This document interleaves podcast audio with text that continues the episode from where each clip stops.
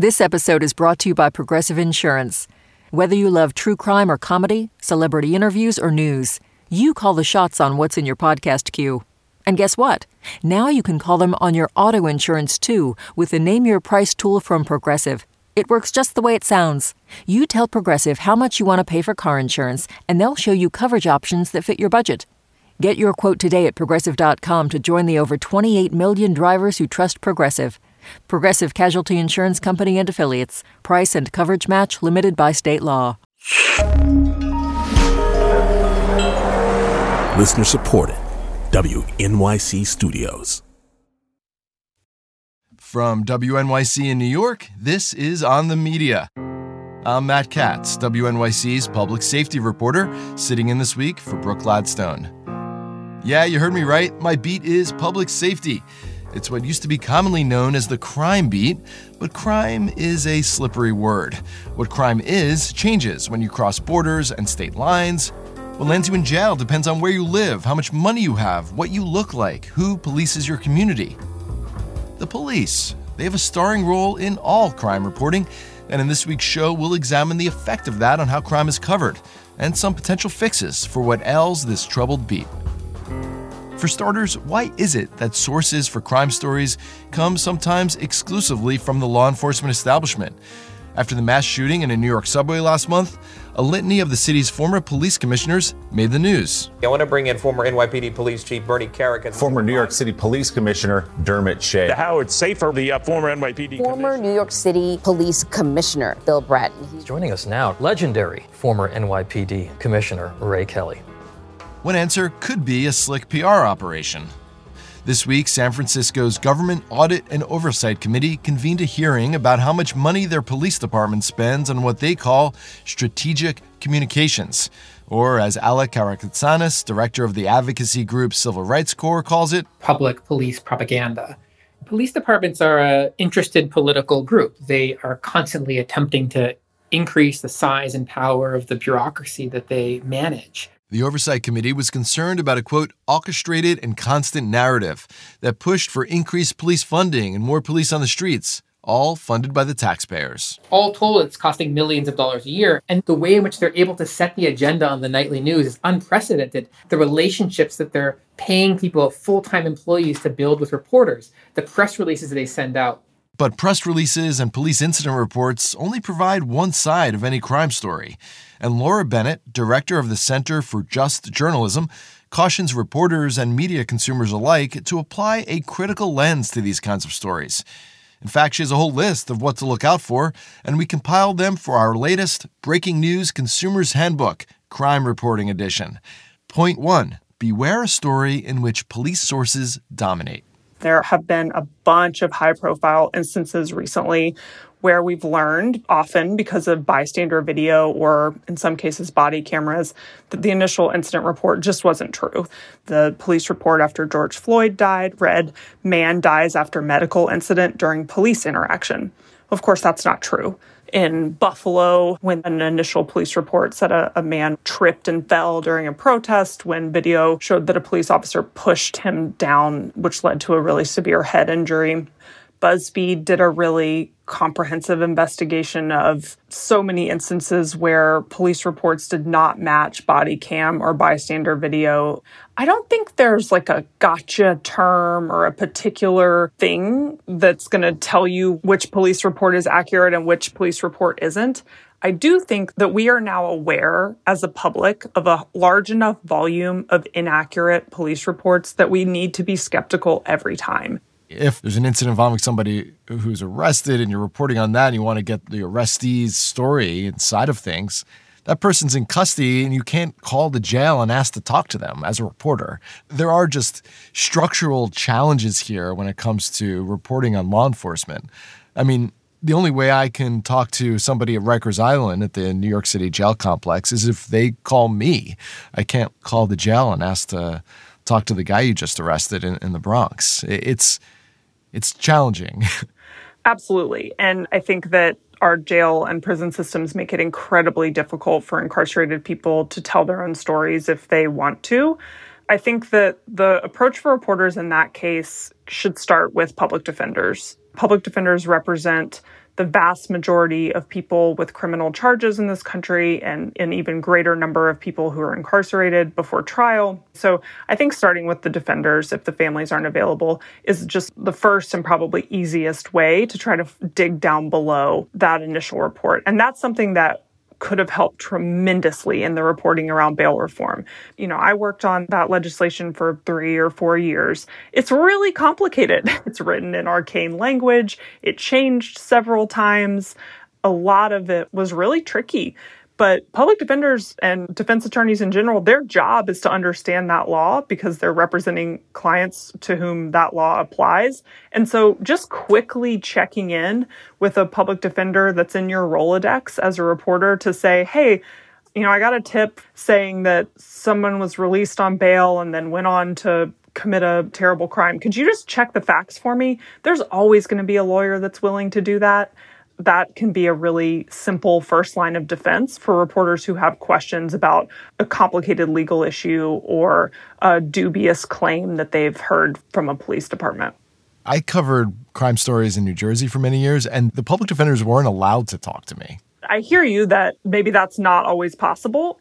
So, in a lot of places, there are court watch programs, people who are going in and watching the courts. There's also, this isn't going to be true in every place in the country, but there are increasing numbers of bail funds, nonprofit organizations that bail people out so that they can await trial at home rather than locked up. Bail funds are also another place where you can just start if you're looking to get information about the impact of a certain law on a particular case. So, if the local defender office isn't able to provide that, there may be other options for reporters who are looking for a quick double check.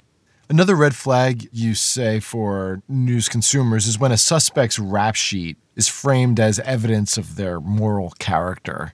Can you give me some examples of what this framing leaves out? Yeah, so there was a pretty high profile case where someone was arrested many, many, many times for fare evasion, riding the subway without paying. And it was touted in a lot of outlets in the press as, you know, this is what bail reform is causing. This guy gets out and he goes back and he gets arrested again. And setting aside the fact that in New York, if you are arrested multiple times or fail to appear in court multiple times, the law says that the judge can, if they want to, set bail. I'm not saying that that's the right thing. I don't think it's helpful to jail somebody who is just repeatedly, obviously committing crimes of poverty, which is what fare evasion is, but it is actually possible. But setting that aside, this person had dozens, if not more than a hundred, of arrests on his record. And that was kind of treated as a gotcha. Like, this is what bail reform is going to get you somebody who's cycling in and out. And what we need is to be able to lock this person up for longer. And I think it's either the city or Gothamist did a really good article. They spoke with the person's family and, you know, they told a story about mental health struggles and addiction and how their loved one had cycled in and out of jail and, and never gotten the help that they needed the arguments that you saw in the news media and often being made by police and prosecutors were just more policing, more jail, when to me that rap sheet said what we're doing isn't working. Individuals charged with crimes might be referred to as thugs or perps or inaccurately labeled as gang members.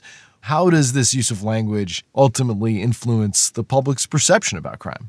a lot of those words you just mentioned felon, offender, convict. What we know now is that those words bias readers and viewers of news against the people being labeled. So the organization where I used to work, forward.us, did some research on this. They would show people news stories with the word felon and then the term person with a felony conviction. And people who see the word felon are less likely, when asked later whether they support reform policies like record sealing or easing sentencing enhancements for repeat offenses. So there's a direct impact on public opinion. There are lots of other less obvious and equally harmful types of terms. So, passive voice is something we see a lot. Officer involved shooting, man died in police shooting. There was an example of this that made the rounds a few months ago about an instance where a police officer killed a young girl in a store in Los Angeles. The New York Times headline about it read, Officer whose bullet killed 14 year old girl. The bullet is being assigned responsibility. That headline should have read police officer who killed 14 year old girl XYZ.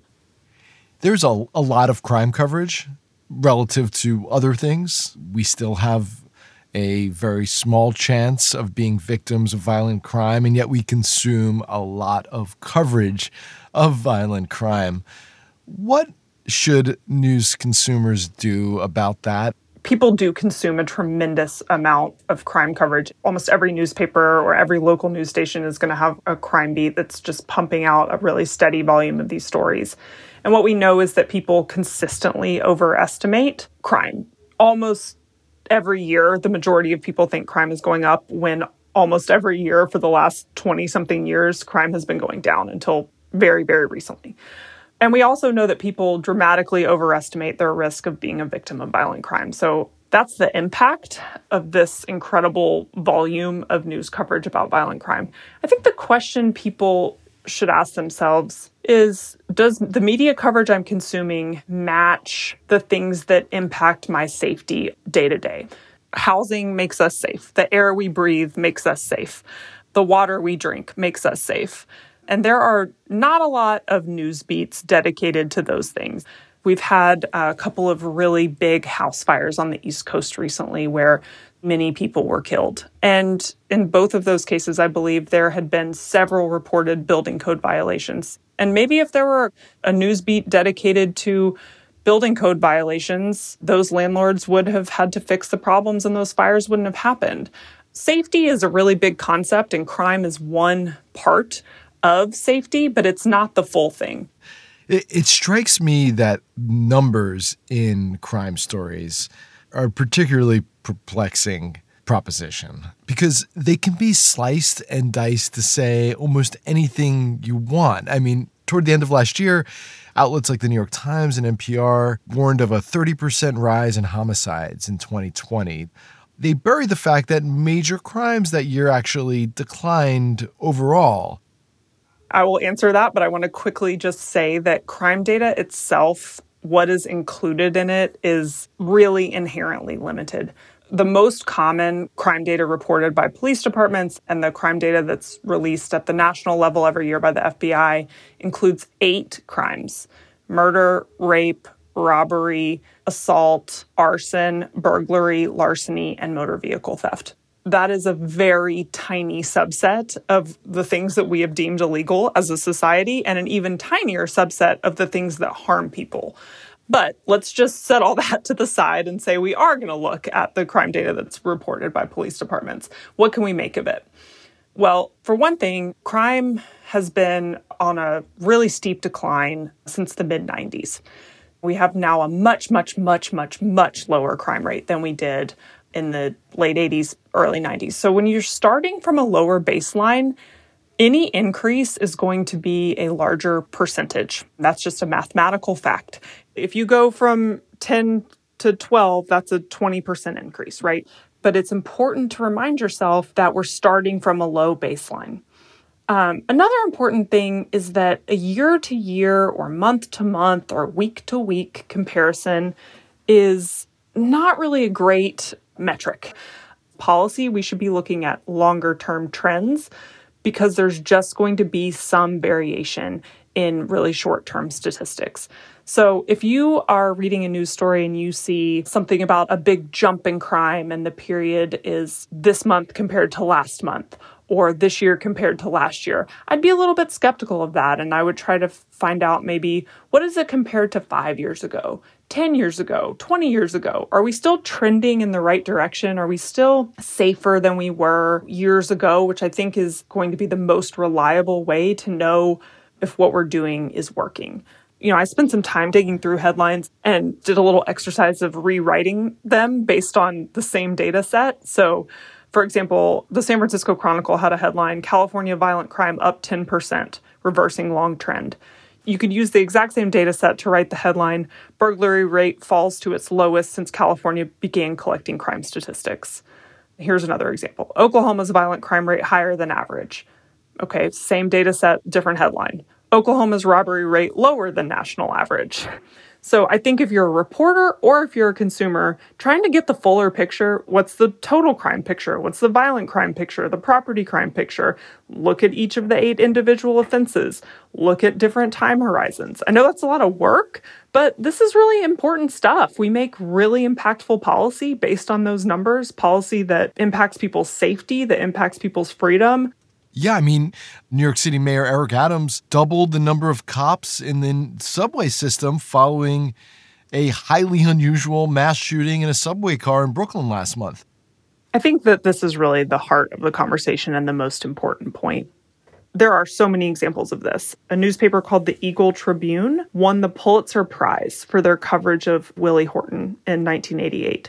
They published almost 200 stories about Willie Horton in the wake of him being released on furlough and committing a rape and an assault that volume of coverage infamously impacted a presidential election, but it also resulted in the end of the Massachusetts furlough system. And a lot of attention was paid in subsequent years to programs that allowed people to be released from prison. And you see a lot of states in the years following that abolish their systems of parole, and you see a big push for that at the federal level.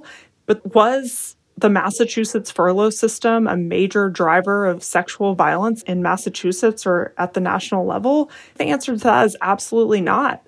But what we know from research now is that reading stories like that understandably frightens people, and that when people are frightened, they become more punitive. It's incumbent upon policymakers and upon journalists to think through the solutions they're proposing when people are frightened. We now have 30 years of research on whether mass incarceration has been an effective public safety intervention. And the evidence is very clear that it has not been. That is just accepted by the Academy at this point. So I think that the answer is for reporters and for policymakers to take a deep breath and dig into the evidence and not just follow that gut reaction fear. Okay, that's my that's my deep breath.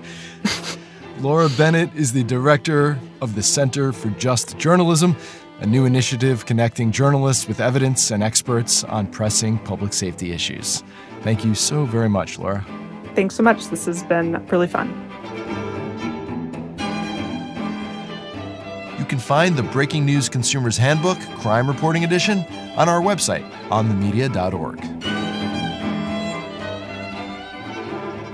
Point number three of our handbook reads If a story blames a single issue like bail reform or focuses only on individual people like soft on crime judges and prosecutors, it's likely missing important context about the larger criminal legal system. The New York Post's coverage of bail reform checks all of these boxes. That story is coming up after the break. This is On the Media.